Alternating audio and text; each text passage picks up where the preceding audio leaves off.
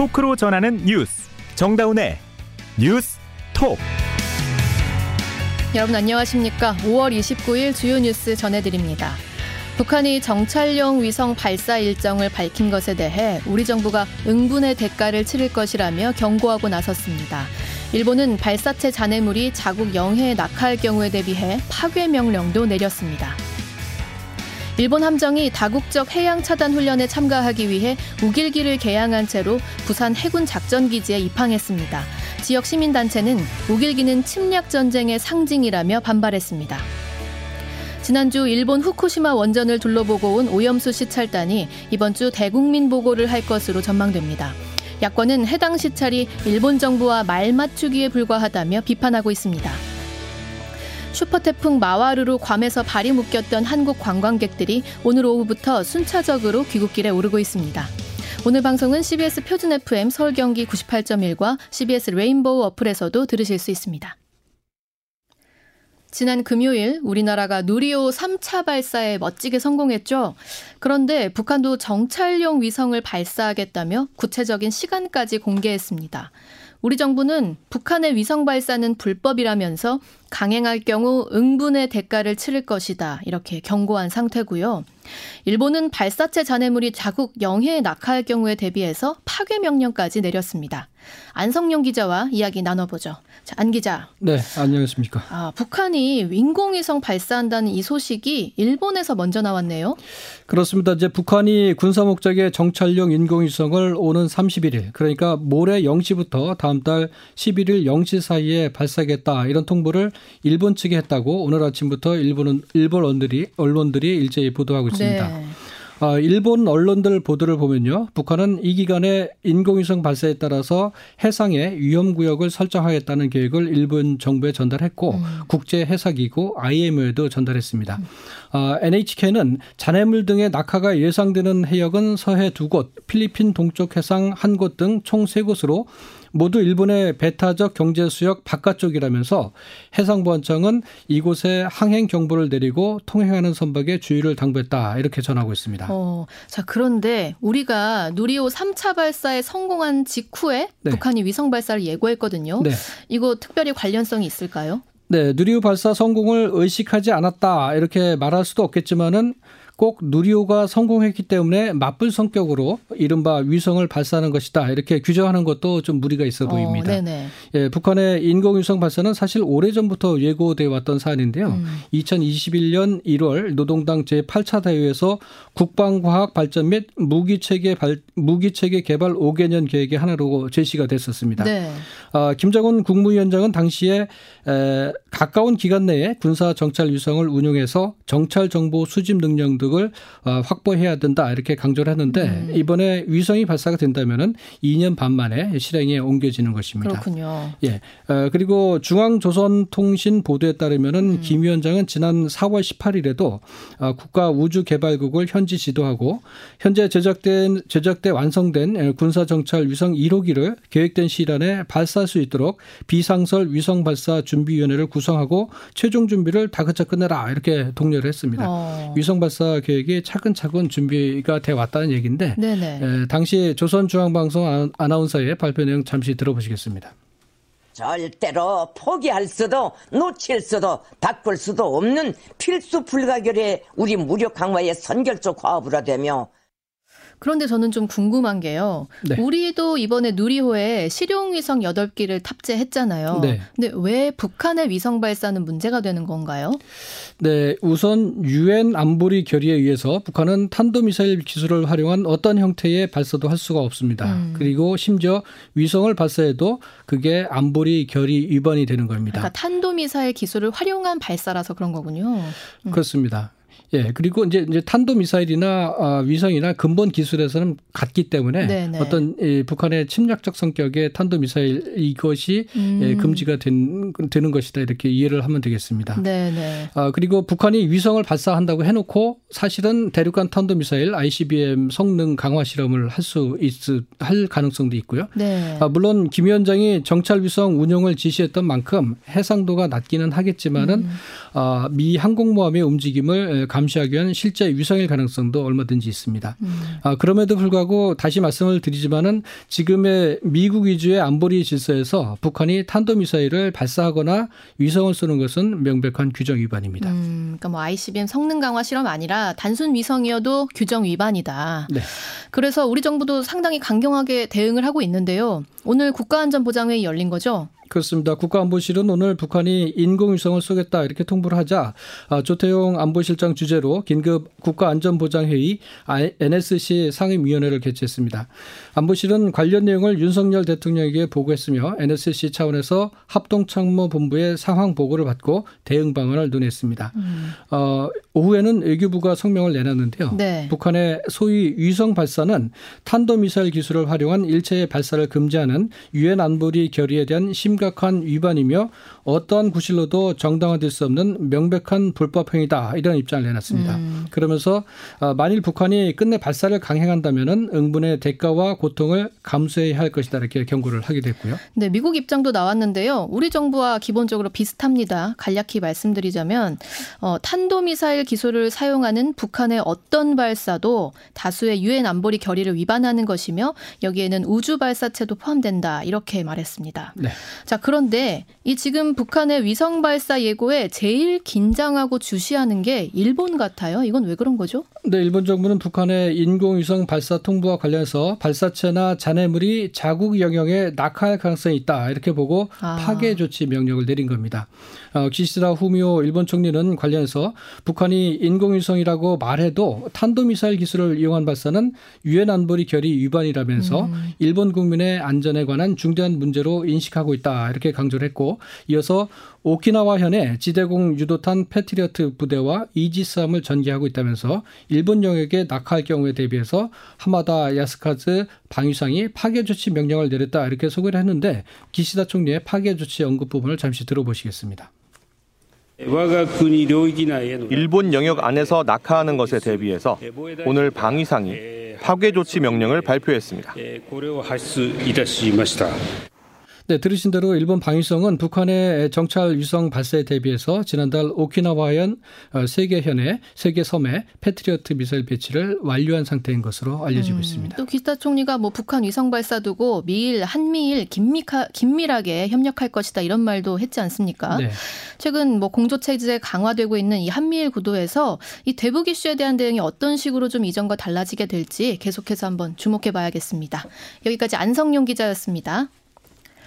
다음 소식입니다. 일본 함정이 다국적 해양 차단 훈련에 참가하기 위해 우길기를 개양한 채로 부산 해군 작전 기지에 입항했습니다. 지역 시민 단체는 우길기는 침략 전쟁의 상징이라며 강하게 반발하고 있습니다. 부산에서 강민정 기자가 보도합니다.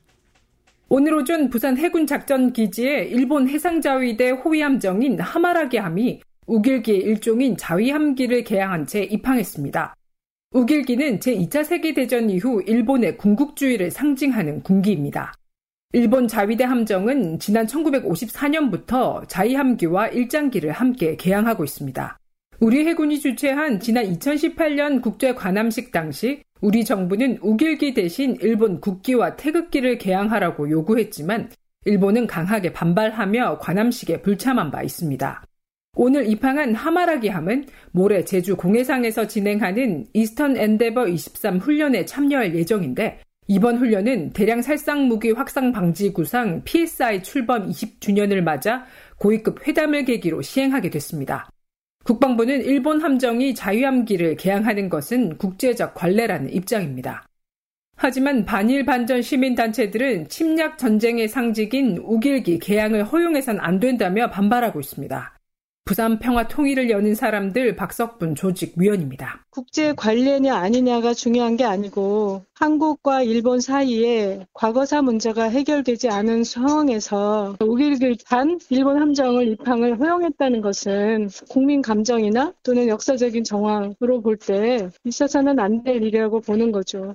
이들 시민단체는 부산 작전기지 앞에서 1인 시위를 벌인 데 이어 자위대가 참여하는 PSI 훈련에 반대하며 단체 시위를 이어갈 예정입니다. 부산에서 CBS 뉴스 강민정입니다. 지난주 일본 후쿠시마 원전을 둘러보고 온 오염수 시찰단이 이번 주 대국민 보고를 할 것으로 예상됩니다. 이 시찰을 두고 더불어민주당은 일본 정부와 짜고 치는 고스톱이다 나를 세우고 있는데요. 국민의힘은 괴담 정치라고 반박하면서 공방이 가열되고 있습니다. 보도에 백담 기자입니다. 국민의힘 우리 바다 지키기 검증 테스크포스 위원장인 성일종 의원이 김현정 뉴스쇼를 통해 이번 주에 후쿠시마 시찰단의 대국민 보고가 있을 것이라고 밝혔습니다. 다만 농수산물 수입 재개 문제에 대해선 선을 그었습니다. 성일종 의원입니다. 여러 차례 말씀을 드렸거든요. 후쿠시마산 이 수산물에 대해서는 수입을 않겠다라고 여러 번 말씀을 드렸습니다. 그 입장에는 변화가 없습니다. 예. 그러나 민주당 강선우 대변인은 일본은 벌써부터 우리 정부의 들러리 시찰단을 지렛대 삼아 수산물 수입 규제 철폐를 요구하고 나섰다며 이 정도면 짜고 치는 고스톱이라고 나를 세웠습니다. 최근 주한 일본 대사관이 우리 정부에 수산물 수입 규제 철폐를 촉구한 데 대해 우려를 표한 겁니다. 이에 대해 성일종 의원은 민주당은 괴담 정치로 과학을 이기려 한다고 비판하며 조만간 시찰 결과를 자세히 공개할 것이라고 반박했습니다. 국민의힘 장동혁 원내대변인도 라디오에 출연해 검증 결과가 나오기도 전에 문제가 있는 것처럼 결과를 정해놓고 공격하는 것은 맞지 않다며 공세를 가했습니다. 그러면서 차분하게 검증 결과를 지켜보자는 것이 국민의힘의 입장이라고 덧붙였습니다. CBS 뉴스 백담입니다.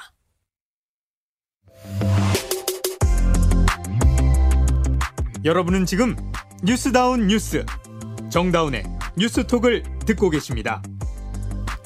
슈퍼태풍 마와르로 괌에서 발이 묶였던 한국 관광객들이 오늘 오후부터 순차적으로 귀국하고 있습니다. 오늘부터 내일까지 우리 국적기 11편이 2,500여 명을 국내로 수송할 예정입니다. 이정주 기자입니다. 슈퍼태풍이라 불리는 마와르가 상륙한 지 닷새 만에 괌 지역을 벗어나면서 국내 여행객들의 귀국길이 열렸습니다. 괌 현지 국제공항이 오늘 오후 3시부터 운영을 재개하면서 우리나라 국적기들도 여행객들의 귀국을 돕기 위해 괌으로 향했습니다. 대한항공은 괌에서 오늘 오후 7시에 승객 330여 명을 태우고 출발하는 항공편을 비롯해 내일 새벽까지 모두 9편을 편성했습니다. 제주항공은 방금 전인 오후 5시 10분에 괌에서 인천공항으로 향하는 항공편이 출발했습니다. 제주항공 김태영 차장입니다. 승객들을 빠르게 수송하기 위해서 빠르게 재운항을 시작하는 한편 체류 고객들을 신속하고 안전하게 수송하는 데 노력하겠습니다. 이 밖에 진에어와 TA 항공 등도 오늘 저녁 인천공항에 도착하는 항공편들을 운영합니다. 마와르의 영향으로 지난 22일부터 괌 국제공항이 폐쇄되면서 우리 관광객 3,400여 명이 현지에서 고립된 바 있습니다. 우리 정부는 괌 현지에 임시 대피소 3곳을 마련했고 처방전이 필요한 약을 구입할 수 있도록 한인 소아과 의사도 섭외했다고 밝혔습니다. CBS 뉴스 이정주입니다. 우리나라 축구의 미래를 책임질 20세 이하 대표팀이 월드컵 16강 상대로 에콰도르를 만납니다. 우리 대표팀은 이미 16강 진출을 확정한 상태에서 감비아와 무승부로 경기를 마쳤기 때문에 조 2위로 토너먼트에 나서는데요. 2019년 폴란드 대회 준우승의 영광 차근차근 재현해갈 수 있을지 박기묵 기자가 전해드립니다. 김은중 감독이 이끄는 U20 축구 대표팀이 오늘 새벽 감비아와 조별리그 마지막 3차전에서 0대 0으로 비겼습니다. 1승 2무 승점 5를 기록한 우리나라는 조 2위로 16강에 진출했습니다. 감비아는 2승 1무 승점 7로 조 1위가 됐습니다. 우리나라의 16강 상대는 B조 2위 에콰도르입니다. 우리 시간으로 나흘 뒤 오전 6시 아르헨티나 산티아고 델 에스테로 스타디움에서 격돌합니다. 에콰도르는 조별리그에서 2승 1패를 기록했습니다. 4년 전 우리가 준우승을 차지했던 당시 3위에 오른 강팀입니다. U20 대표팀 상대 전적은 3승 1패로 우리가 앞섭니다. 김은중 감독입니다. 토너먼트 올라온 팀들은 다 팀마다 색깔이 있고 또 강팀이기 때문에 우리 역시도 또 준비를 좀 더 철저히 해야 될 것 같고 어, 단판 승부이기 때문에 뭐 조심스럽지만은 그래도 결과를 낼 수 있도록 어, 잘 준비하겠습니다. 에콰도르를 꺾는다면 다음 상대는 아르헨티나와 나이지리아 경기 승자와 만납니다. again 2019까지 단 4계단 남았습니다. CBS 뉴스 박희묵입니다. SG증권발 주가 폭락 사태에서 차액 결제 거래, CFD의 위험성과 허점이 지적돼 왔는데요. 금융당국이 이 관련 규제를 대폭 손질하기로 했습니다. 증권사의 신용 공여 한도를 규제 대상에 포함하고 CFD를 거래할 수 있는 투자자의 자격도 강화합니다. 박지환 기자가 보도합니다. 투자 컨설팅 업체 H사 대표 라더견 일당이 차익 결제 거래 CFD를 이용한 신종 주가 조작 혐의로 검찰 조사를 받고 있는 가운데 금융당국이 CFD에 대해 칼을 빼들었습니다.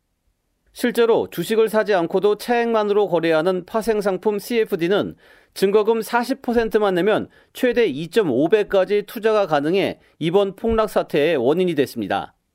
금융위원회는 CFD 투자에서 증거금을 뺀 나머지 금액을 신용 공여로 보고 증권사의 신용 공여 한도 규제 대상에 넣기로 했습니다.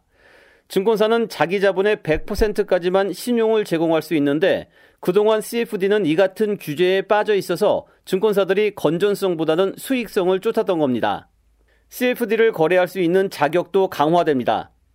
최근 5년 중 1년 이상은 고위험 투자 상품 월말 평균 잔고 3억 원 이상이어야 CFD 같은 장외 파생 상품에 투자할 수 있게 됩니다. 또 투자자 스스로 CFD의 위험성을 명확하게 인지할 수 있도록 개인 전문 투자자 신청은 반드시 대면으로 이뤄집니다. 김소영 금융위원회 부위원장입니다. 충분한 투자 경험이 있는 투자자가 본인의 의사에 따라 신중하게 투자할 수 있도록 개인 전문 투자자에 대한 보호도 확대하겠습니다. 금융당국은 앞으로 최소 석 달 동안 개인 전문 투자자들의 신규 CFD 거래를 제한하고 거래소와 증권사 정보 공시를 개선하기로 했습니다. CBS 뉴스 박주원입니다. 지난 토요일부터 3일간 연휴의 마지막 날입니다. 아마 짧은 해외여행 다녀온 분들도 계실 텐데요. 해외에서 쓴 카드 결제 내역을 취소할 때 이런 점은 좀 주의하셔야 한다고 합니다. 박초롱 기자가 짚어드립니다. 올해 초 출장을 가면서 항공권과 기차 탑승권을 카드로 결제한 A씨.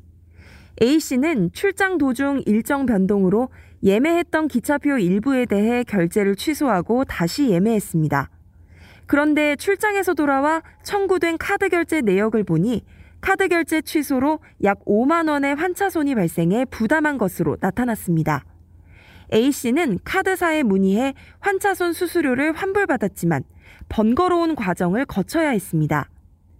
해외에서 카드를 쓴 데 대한 이용 대금은 국제카드 브랜드사가 정한 환율에 따라 미 달러로 환산된 뒤 이후 원화로 회원에게 청구되는데 만일 이용자가 카드 결제를 취소하면 환율에 따라 환차손이 발생할 수 있습니다. 금융감독원은 지난 2015년 카드사가 환차손에 대한 손익을 모두 부담하도록 관련 규정을 손봤는데 아직도 현장에서는 종종 이 같은 일이 벌어지고 있는 겁니다. 카드사가 이 규정을 제대로 안내하지 않거나 먼저 요청해야만 환차손을 보상받을 수 있는 경우가 많아 이용자들의 주의가 필요해 보입니다. CBS 뉴스 박초롱입니다. 정부가 전기요금을 올리면서 전기차 충전요금에 대한 인상 논의도 진행되고 있습니다. 이 충전요금이 현실화되고 있다는 의견도 있지만 전기차 차주들의 부담은 앞으로 커질 수밖에 없을 걸로 보입니다. 윤준호 기자가 보도합니다. 정부가 지난 16일부터 전기요금을 인상하면서 전기차 충전요금 인상 논의도 본격화되고 있습니다. 이미 정부는 지난해 9월 전기차 급속 충전과 초급속 충전 요금을 모두 12% 가까이 인상했습니다. 당시만 해도 충전 요금이 워낙 저렴했던 탓에 정부 측의 요금 현실화라는 설명을 수긍하는 분위기였지만 이번엔 발끈한 차주들이 적지 않습니다. 여기에는 정부가 5년간 전기차 충전 요금 동결을 공약으로 내세웠는데 이를 지키지 않았다는 불만도 깔려 있습니다. 한 전기차 차주는 내연 기관차보다 1.5배 정도 비싼 전기차를 사는 큰 이유가 충전 요금 때문인데 갈수록 이점이 줄어들고 있다고 불만을 내비쳤습니다. 이 같은 아우성은 화물, 택시기사 등 생계형 전기차 차주에게서 특히 심합니다. 한국 전기차 사용자 협회 김성태 협회장입니다. 어, 1톤 화물 트럭이나 택시 기사분 같은 경우는 굉장히 이제 하루 이동량이 굉장히 많거든요. 특히 이제 완속보다는 더 비싼 급속을 위주로 쓰시는데 체감 올라가는 체감률이 훨씬 높아요. 저희 같은 일반 승용차 운전자가 1을 하면 그분들이 느끼는 건 뭐 5에서 6 이상이겠죠. 일각에서는 점차 줄고 있는 전기차 보조금 추세에 충전요금 인상까지 맞물리면 결국 친환경차 전환이란 국가적 과제에도 타격을 입을 수 있다는 우려가 나옵니다. CBS 뉴스 윤준호입니다. 월별 입주량을 기준으로 다음 달에 2021년 11월 이후 가장 많은 가구가 집들이에 나섭니다. 이 전세 보증금이 치솟았던 2021년 하반기에 체결된 전세 계약이 만료를 앞두고 있는 건데요. 대규모 물량까지 쏟아지는 모양새여서 입주가 집중되는 지역을 중심으로 역전세 우려가 커지고 있습니다. 김수영 기자의 보도입니다. 서울 강남구 개포동의 한 대형 아파트 단지. 이달 초 전용 면적 84제곱미터 전세 계약이 종전 계약보다 5억 원 낮춘 10억 원에 갱신됐습니다. 집주인이 자금력이 없을 경우 세입자에게 보증금을 제대로 돌려주지 못하는 역전세가 강남에서도 나올 수 있는 상황인 겁니다. 기준금리 급등과 집값 고점 인식에 더해 수요의 약 6.8배 수준의 입주 물량까지 쏟아지면서 올해 1분기 강남의 전세값은 주변 지역보다 가파르게 내렸습니다. 강남 외에 서울 동작, 인천 미추홀 등 입주 물량이 집중됐던 지역들도 수도권 다른 지역들보다 전세값이 더 많이 내렸습니다. 문제는 다음 달 19개월 만에 가장 많은 입주 물량이 쏟아지고 특히 수도권에 집중된다는 겁니다. 전국적으로 4만 2천여 가구가 입주에 나서는데 특히 인천의 물량이 압도적입니다. 부동산 R114 여경리 수석연구원입니다. 최근 전세값 약세가 진정되고는 있지만 단기간 입주가 집중될 경우 해당 지역은 물론 인근 지역까지 전세값 조정을 받을 것으로 예상되고요. 특히 2년 전 전세값이 급등한 지역의 경우 역전세가 가중될 수 있어 주의가 요구됩니다. 다만 서울의 경우 최근 매매 가격과 전세 가격이 함께 상승 전환하는 등 시장이 살아나고 있는 분위기여서 입주 물량에 따른 전세값 영향은 제한적일 전망입니다. CBS 뉴스 김수영입니다. 서울시가 세운 상가를 허물고 종묘에서 남산까지 긴 녹지공원을 만들겠다는 구상을 내놨습니다. 자세한 내용 장규석 기자가 전합니다.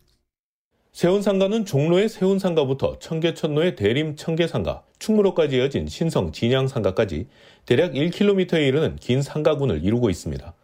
50년이 넘은 이 건축물을 철거해 선형 녹지공원으로 만든다는 구상은 이미 16년 전에 오세훈 시장이 내놓은 겁니다.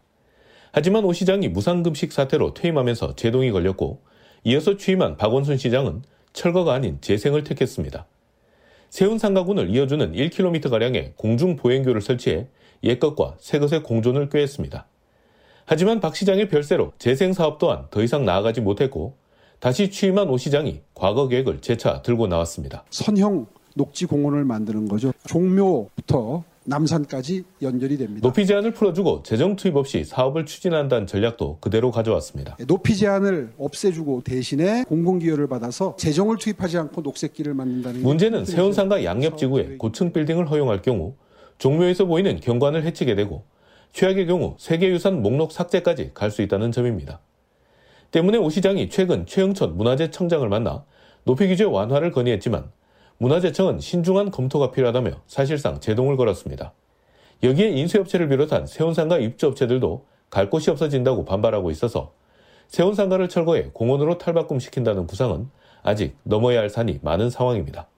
CBS 뉴스 장규석입니다. 전화를 받지 않는 상대방에게 반복적으로 연락해 부재 중 전화 기록을 남겼다면 형사처벌이 가능한 스토킹 범죄에 해당한다는 대법원 첫 판단이 나왔습니다. 보도에 김승모 기자입니다. A씨는 재작년 10월 평소 알고 지내던 여성에게 연락해 사업자금 천만 원을 빌려달라고 했습니다. 하지만 거절당했고 이후 연락처도 차단당했다는 것을 알게 됐습니다. A씨는 다른 사람의 전화로 연락한 것을 비롯해 재작년 11월 26일까지 총 29번을 피해자에게 전화했습니다. 다만 첫 번째 통화를 빼고 나머지는 피해자가 받지 않아 실제 통화가 이루어지지는 않았습니다. 재판에 넘겨진 A씨는 1심에서 모두 유죄 판단을 받아 징역 4개월을 선고받았습니다. 반면 2심은 형량은 유지하면서도 부재중 전화 기록을 남긴 행위는 스토킹으로 처벌할 수 없다고 보고 일부 무죄를 선고했습니다. 2021년 스토킹 처벌법이 제정 시행되기 전인 정보통신망법 해석으로는 처벌이 어렵다는 기존 대법원 판례를 따른 것입니다. 하지만 대법원은 부재중 전화 기록이나 벨소리가 들리게 하는 행위도 처벌 대상이라고 밝혔습니다. 스토킹 처벌법상 스토킹 행위는 정보통신망 등을 이용해 말이나 음향, 글 등을 피해자에게 도달하기만 하면 충분하다는 판단입니다. 또 피해자가 전화를 받지 않았다고 스토킹 범죄에서 제외한다면 우연한 사정으로 처벌 여부가 결정돼 처벌 범위를 지나치게 축소시켜 부당하다고도 설명했습니다. CBS 뉴스 김승모입니다. 이어서 날씨 전해드립니다. 김수진 기상 리포터. 네, 비구름들이 점차 남하하면서 중부지방의 비는 대부분 그쳤습니다만 남부지방으로는 지금도 비가 내리고 있는 곳이 많습니다. 앞으로 전북과 경북은 오늘 밤까지, 전남, 경남은 내일 아침, 제주는 모레 아침까지 비가 더 이어지겠는데요. 남해안과 제주에 30에서 최대 80mm 안팎, 전남, 경남에 20에서 60, 전북 동부와 경북 남부에 5에서 20, 그밖에 남부에 5mm 미만의 비가 더 내리겠습니다. 그리고 강원 영동과 경북 북부 동해안은 동풍의 영향으로 새벽에 비가 조금 내리겠고 내일 늦은 오후에는 경기 남서부와 호남 서부를 중심으로 한때 소나기가 지나는 곳 있겠습니다. 내일 아침 기온 원주 청주 대구 18도로 출발해서 낮 최고 기온 서울 29도 광주 28도 등의 분포로 서쪽 지역을 중심으로 여름 더위가 이어지겠습니다. 지금까지 날씨였습니다. 연휴 마지막 날입니다. 주말 내내 비가 오다가 오늘 비가 그쳐서 야외 활동하기 좋으셨을 것 같아요. 하루 마무리 잘 하시고요. 다음 주에 또 연휴가 있네요. 네, 기대가 됩니다. 여러분 정다운의 뉴스톡이 준비한 소식 오늘 여기까지고요. 저희는 내일 다시 뵙겠습니다. 고맙습니다.